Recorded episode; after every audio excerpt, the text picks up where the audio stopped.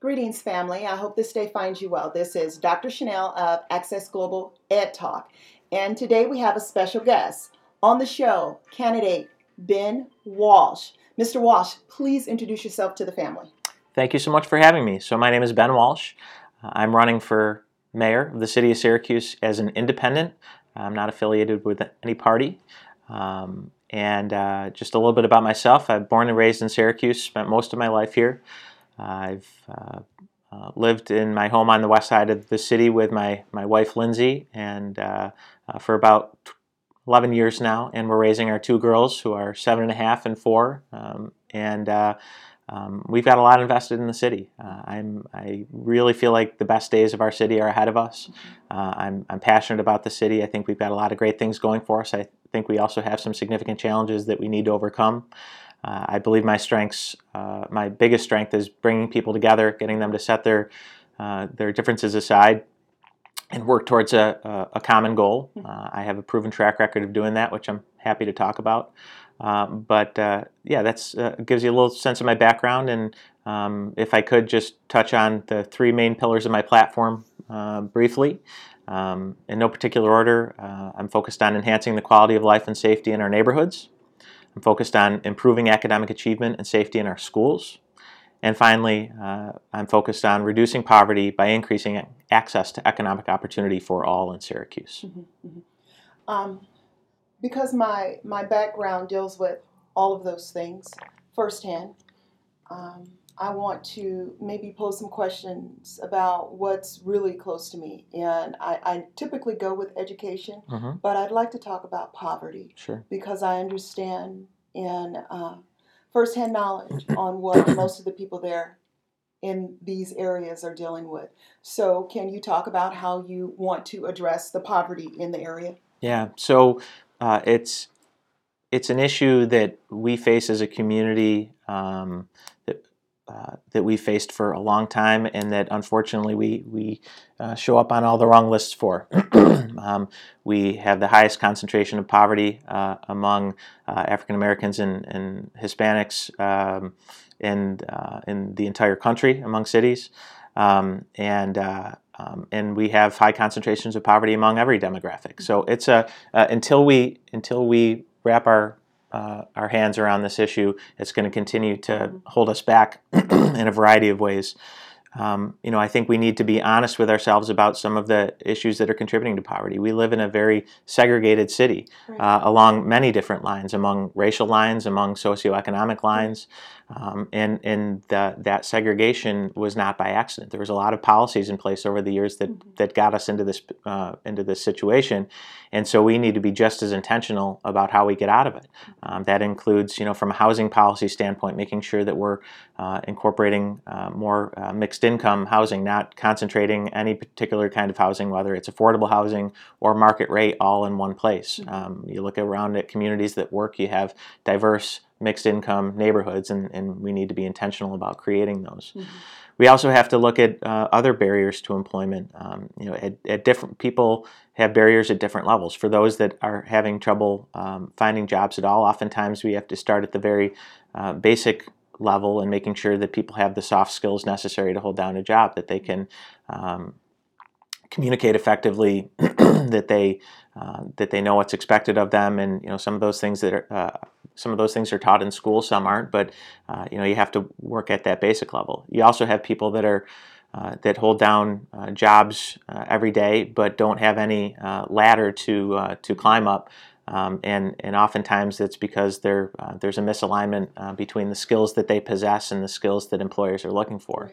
Mm-hmm. Uh, so we have to work, look at that skills gap and better align our workforce development strategies with what jobs are available. Mm-hmm. Um, and uh, so again, it's, it's about meeting people where they're at, mm-hmm. understanding what their barriers are, uh, and then helping them overcome those barriers. Fabulous. Okay, so like I said, in our brief conversation prior, education is my passion, but there are some things that are close to me because of real life experiences.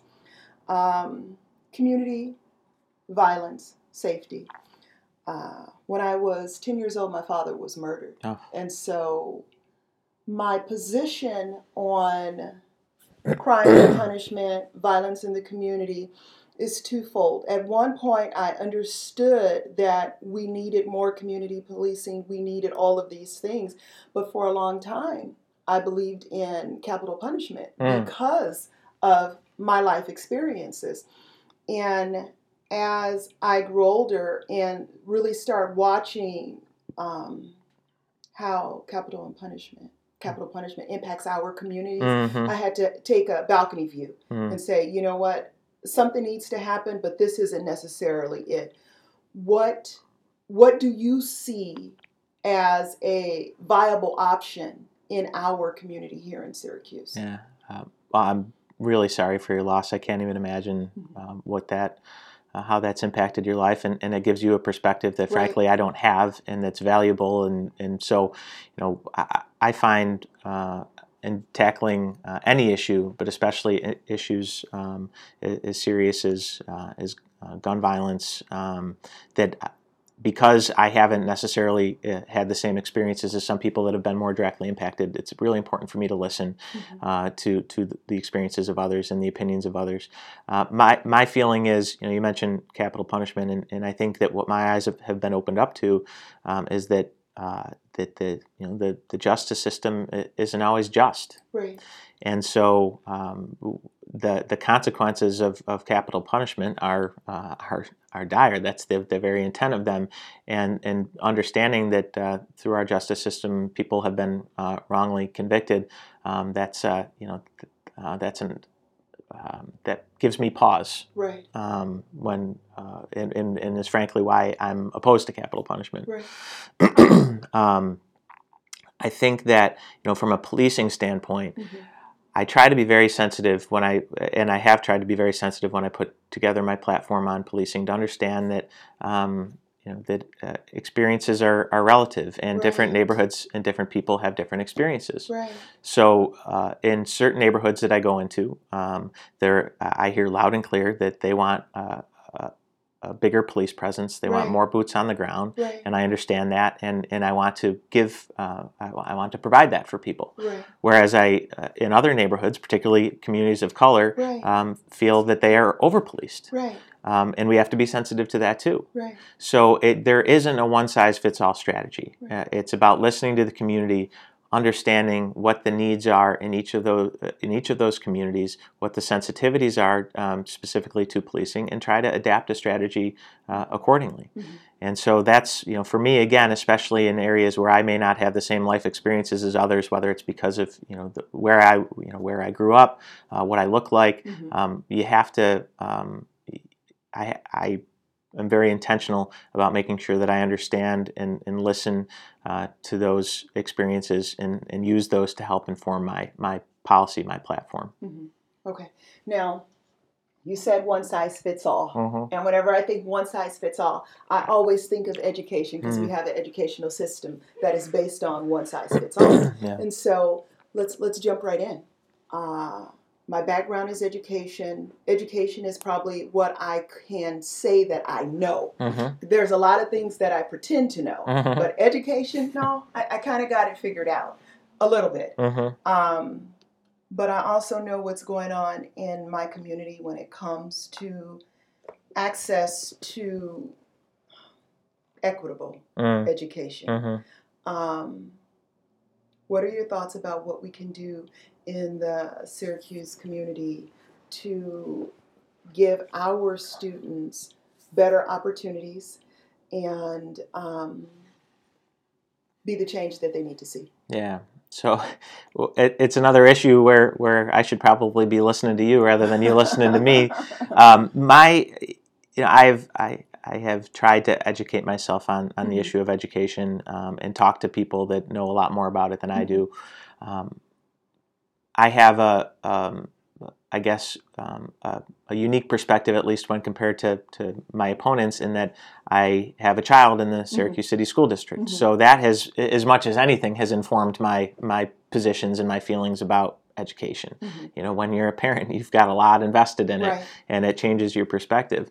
Um, you know, the, the the city school district, uh, you know, has received a lot of criticism, um, some rightfully so, um, but oftentimes within the criticism that you hear, there are underlying um, uh, issues again associated Mhm. with poverty Right. and race and, Right. uh, and and segregation, and I think you know we need to be open and honest about uh, about those issues. Um, when you look at the correlations between economic uh, academic achievement and um, and uh, and wealth, um, Mhm. there's there's some direct correlations there, Right. and and the reality is, given the given the amount of poverty that we have in the city, the, the uh, many of the children who are coming to our schools are coming uh, with significant um, barriers a- ahead of them um, that that we need to be sensitive to, and that impact uh, not only their own learning experiences, but those those of um, the other classmates um, uh, that that they're in school with.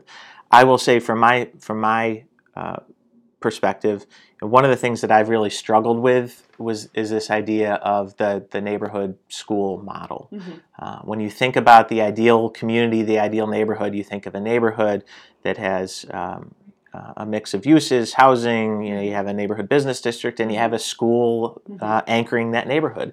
And so there's there's this romantic notion of of uh, of the idea of every neighborhood having their own neighborhood school where everyone can walk and and and it's this great thing. Um, and I and I would like to think that someday we might be able to get to that. But going back to one of my earlier points, the, the reality is, given the the the um, the economic uh, and racial segregation within our city, Mhm. uh, what that means is that if we employ a neighborhood school strategy, and we have for a long time, that that that segregation Mhm. translates into the schools. Right. So what I've seen the school district to do is is to try to move away from that model and move Mhm. towards a model that's more that gives parents and children more options and tries to cater more to their specific uh, needs. Mhm. Um, for for my child, uh, we had the option of the Syracuse Latin School, which Mhm. was you know again I really struggled with because um, we have a, a good neighborhood school um, Mhm. in in Roberts uh, Mhm. where we live, and and the idea of not sending my child there was was tough for me to um, to um, to you know um, justify. Mhm. Um, but ultimately, I, we, my wife and I felt that, that that school was the best opportunity for us. And when you start to look at it across the school district, with the um, with the CTE programs and the P, uh, the PTech programs at the high schools, I think it's it's acknowledging that different uh, children, different students have different needs and different interests, and uh, the model appears to be shifting to one that tries to uh, cater to and account for those different needs, Mhm. and it feels again just from a parent's perspective that that's a step in the right direction at least for Syracuse. Mhm. Um, we do we are seeing graduation graduation rates uh, start to increase. Mhm. We are seeing the racial achievement gap Mhm. closing, which is important. Um, so uh, I, it feels to me that we're we're headed in the right direction. But there's uh, again, it's a, I still have a steep learning curve, and, and there's it's clear we still have a lot of work to be done. Right, right. You know, I um, like I said, I do work in different organizations in the community, and we we have Saturday Academy where we have students come in, everything free. We do enrichment activities. We have uh, people of color, professionals come in, do presentations, real life, relevant role models. Cool. And then another organization I work with that is in the city where we uh, help students become college ready, Hmm. where we uh, help them with all the paperwork, everything that you're going to need to graduate and go into a university system, college tours, uh, you name it, we do it. And oftentimes we have participation, but we don't always have participation from the groups Mm. that we want participation from. And you know, we we get out and we connect and we advertise and I, I still look at and I'm like, you know, it's there's a shift in mindset that has to take place where people in our community value what the community has to offer and uh, the educational system. And I, I don't know how we get there, but I know we need people in the room to talk about that. And I'm not saying you have to, because I'm not really posing a question, I guess, but it, it's just, I, I see it and I, I notice people are not as invested. Yeah. what do we do? What do people like me who are interested in supporting, in standing out, volunteering, what do we do to get people to support and become invested in all that this community really does have to offer? But because of the negative press that we get sometimes Mhm. here, they don't realize it. What do we do to get people invested in it? Yeah, like you said, uh, you know, I, I struggle with finding the answers to that as well. My my mother was a teacher. She taught at uh, at Fowler High School for Mhm. 20 years, Okay. and and I always remember her talking, telling me these stories about. Um, she worked for the Liberty Partnership Program, which Mhm. provided um, uh, enhanced services to, to certain children that Mhm. had you know that had um, barriers or had uh, issues that they were dealing with and oftentimes you know she would see this this um, great potential in these Mhm. students and this desire to be great to excel and and and when they were at school uh, they would they would do just that. But um, but when they went home they they didn't have that same support Right. system. You know she was oftentimes picking them up and dropping Right, them off and right, buying them school supplies and trying to fill that gap. And and you know I think um, sometimes we, we make the mistake of just uh, passing judgment on those families or on those parents that Mhm. you know they don't care. But oftentimes um, you know, these parents are dealing Mhm. uh, with a, with their own crises, whether Mhm. it's uh, addiction or mental health issues or uh, or or just trying to hold down a job. Um, and so I think your point about having these programs and having people that do that um, that can help to fill those gaps is so important. Um, so I think you know for me it's number one recognizing that everyone has their own unique circumstances and Mhm. situation. And so uh, we need to resist the, the desire going back to what we talked about earlier to, to apply this one size fits all model. Um, but it's uh, but ultimately it's um, it's making it's having that understanding when you're engaging in this work uh, and then uh, where you have uh, as a citizen as someone that's in this community where you think you can add value or help make a difference help fill those gaps that, that you do that. Um, Mhm. you know we need to um, uh, you know what the going back to the old saying it takes a village right, we all uh, we all need to uh, to rally around each other and support each other. And for, for the kids that, that don't have that you know that aren't lucky enough to have the same support uh, system that you know that I had uh, we need to try to provide that for them. Right. You know, it's something I gave a talk at an event, and um, it wasn't an urban event, it was a suburban event. And I'm giving a talk, and I had explained, I said, you know, when you see the young lady walking down the street, and maybe she's pushing a stroller, and you know that she's under 18, you know she is, but there's a baby in the stroller, before you pass judgment on that situation, um, understand that she really just needs someone to listen. That's what she needs. yeah Because I'm that girl. She needs someone to listen and not tell. Don't you can't tell me anything, but I, I I'm willing to listen right because maybe you'll drop a pearl of wisdom and I'll pick it up. Yeah. And I'll say, okay, maybe if I start do, doing that one thing, hmm something could change. And then I see something else, you know? Or when you are in the grocery store and you see someone paying with the EBT card, don't pass judgment right because maybe this is all she knows right now hmm and I'm that girl. And so I just need one person to be a model. Right. And once I see that model, then I'm like, okay, maybe I can do that different thing as well. exactly You know, and so we, we really have to work together to figure this thing out. no doubt Okay, so now I just have a, a few questions, just random, Shoot. not dealing with your platform. okay Where did you graduate from high school at? graduated from West Hill High School Okay, okay. What college did you attend? Ithaca College When did you know that you were going to go into politics? probably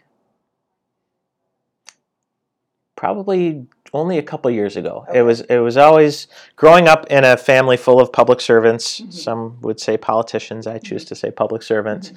Uh, it was always in the back of my mind.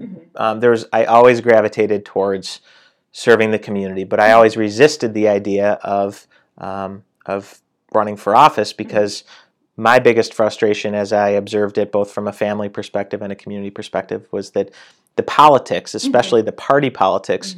Was often uh, what got in the way of doing what was Absolutely. best for the community. Right. That's why I chose never to affiliate with a party uh, from the time that I was 18. and uh, and so you know early on the deal that I made with myself was okay I'm going to get involved uh, I'm going to uh, I'm going to get involved in the community um, in a volunteer capacity and I'm also going to aspire to find uh, to find a profession or, or jobs that allow me to give back to the community. Um, but do that without running. And it wasn't until I got to City Hall in 2010 when I got to see local government work up close and personal Mhm. where I saw what we as a community were capable of when we did uh, rise above party politics, uh, and also saw where we failed when when we didn't. Right. Um, and, and as uh, as the end of uh, the um, the mayor's uh, second term kind of came into view, and I started to look around and think about, okay, well, what comes next, and who Right. comes next. Right. I, I found myself increasingly thinking about myself in that position as mayor, and and you know, for a while I said, well, that would be great, but you know, I'm, I I can't do it because I'm never going to enroll in a party. I don't want to go down that road. And then finally, I, I said to myself, well, maybe I don't need to enroll in a party. Maybe, uh, and and the more I started to think about it, the more I said, if, if I want to be mayor, and I ultimately I decided that I do, um, that I've got to do it in a way that I'm staying true to myself and true to my values. And for me, that was staying independent, even if that meant that the chances uh, it, it made it more difficult. Mhm. Um, I uh, that was the decision that I made, and again, you know, I probably made it a year to a year and a half ago, um, probably about a year and a half ago. Uh, but but that was the decision that I made. I feel um, I feel great about the decision. I've never looked back. Mhm.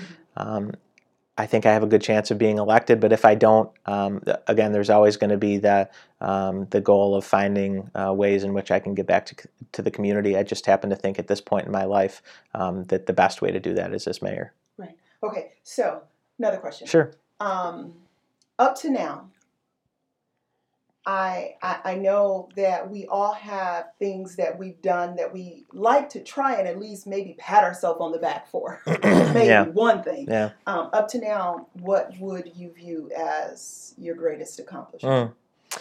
Yeah, so it's going back to my my well. I'll give two examples. Okay. Let me answer your question, and then I'll qualify. Uh, the the two the the two thing, uh, projects in this community uh, that I take the most pride in. One is a project. One is uh, is more policy related. The project is the Hotel Syracuse. okay. Okay. Um, I uh, it- the the policy, which became an organization, is the is the Greater Syracuse Land Bank. Right. Now the qualification. Mhm. I've just like party party politics. What what has always turned me off about uh, about elected uh, officials and, and politics is people trying to take credit for everything. Right. You know, what I tell people about the Hotel Syracuse is I, I truly believe that if I was not one of the uh, people involved in that project, uh, it, it may not have happened or may not have happened in the way that it did. But what, what made the Hotel Syracuse project so unique and so exciting is that as I looked around the, the room um, when uh, at the ribbon cutting, Mhm. everybody who I saw that was involved, if you removed that person, we could say the same thing. The project either wouldn't have happened or wouldn't have happened the same way. Okay. So, uh, in in the reason that project worked is because we did have everyone at the table, because it did transcend politics, Mhm. because uh, it because it's it holds such a special place in in, in the hearts of the community. Uh, but but as someone that you know met was the first local official to meet the current owner Ed Riley. Mhm. Uh, uh, when I met him, I, I immediately knew that that uh, he that he was the right guy. Um, I immediately convened a, a, a group that included officials from the county and the state, um, and uh, and we sat down and we talked about it. And when we realized that we were onto something, I scheduled another meeting and ended up scheduling. Uh, weekly Monday morning meetings where this group convened, and we met literally for two and a half years until the project was Mhm. complete. That was a, again, it's it's something for me that uh, personally I, I'm very proud of my role, but but again, it's been very it's it's been very um, uh, informative in, in showing me how to do other things in this Mhm. community. Okay. Um, and with the land bank, um, you know, that was an example where I, back before I was at the city, I was at the Metropolitan Development Association. We were doing work looking for uh, innovative urban revitalization strategies. We were made uh, aware of this um, concept of a land bank, which was really made popular in, in Flint, Michigan, which we all know uh, has has plenty of problems um, themselves. We identified the, the, the, the opportunity. Uh, I again, before I was even at the city, we started working at the state level to get enabling legislation passed.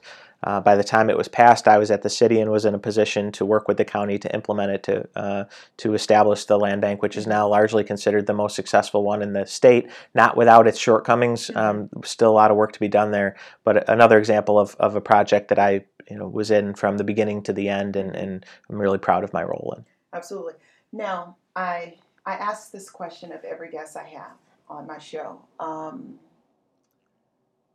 every now and then you run into a situation that you know when it's done you can laugh about but while you're in it nothing's funny mm. um, a lot of people call them failures i call them life experiences or lessons up to this point what's been your greatest lesson hmm. boy it's hard it's hard to think back over 38 years for for the one so right. i'm i'm gonna uh, I'm going to cheat and and uh, and just look over the past year mm-hmm. um, because it's the one that immediately jumped out at me. So I've talked a lot about running as an independent. when I made the decision to run, I, I made the deal with myself that I was going to stay true to myself and be an independent.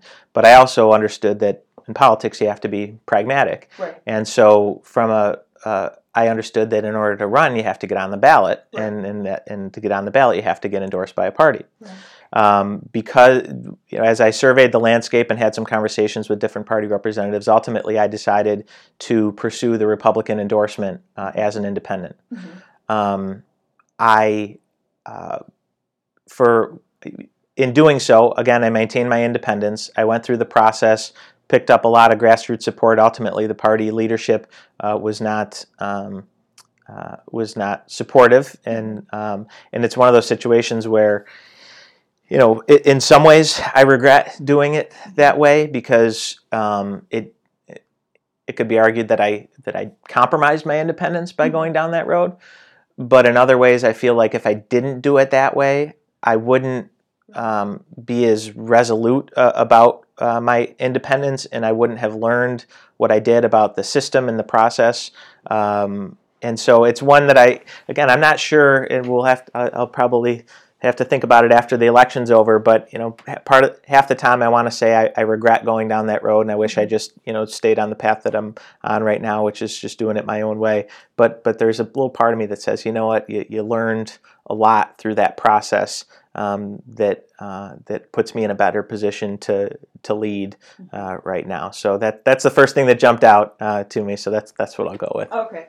All right, so we're at the time of the show where you give out any information about how to connect, how to reach out, what you need. And so this is your time to share whatever you want to say. Um, Great. You can say it. Thank you. Absolutely. So again, Ben Walsh, uh, running as an independent, uh, an independent candidate for mayor. Uh, I have the endorsement of the Reform Party. I uh, also uh, earned my way, uh, earned an- another line on the ballot by getting enough signatures. Uh, I will also be on the Upstate Jobs Party line, the t- bottom two lines on the ballot, numbers uh, line number eight and line number nine.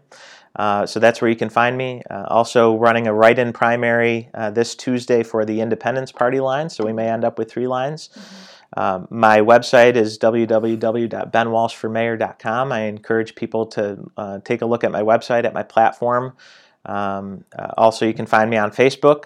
Um, one, I think, unique uh, component to my platform is that it's in, it's intentionally made to be a fluid document that I want people to comment on, that I want to provide uh, input on, and it's going to continue to change as I get that feedback, as I hear from experts in specific areas where I may have missed the mark or, mm-hmm. or could do more. Uh, I'm going to continue to update that document to make sure it's reflective of the voices of the people, which is uh, who uh, I intend to represent as mayor.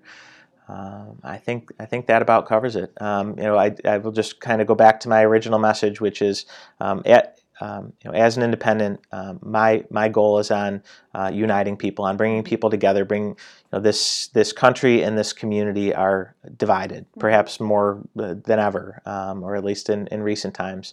Uh, I want to bring people together. Um, I I happily accept the support of Democrats, of Republicans. I think we have we all have more in common than we uh, than we have differences.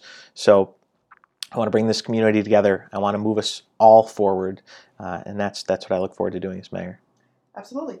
All right, family. This has been uh, Dr. Chanel with our special guest today, mayoral candidate Ben Walsh for 2017, Syracuse, New York. We'd love to hear from you. We want to know what's on your mind. Uh, you can connect with us at any time. You can reach us on Facebook, LinkedIn, Twitter, Instagram, Google Plus. We are also available on iTunes, Google Play, and YouTube. Until next time, family, be well.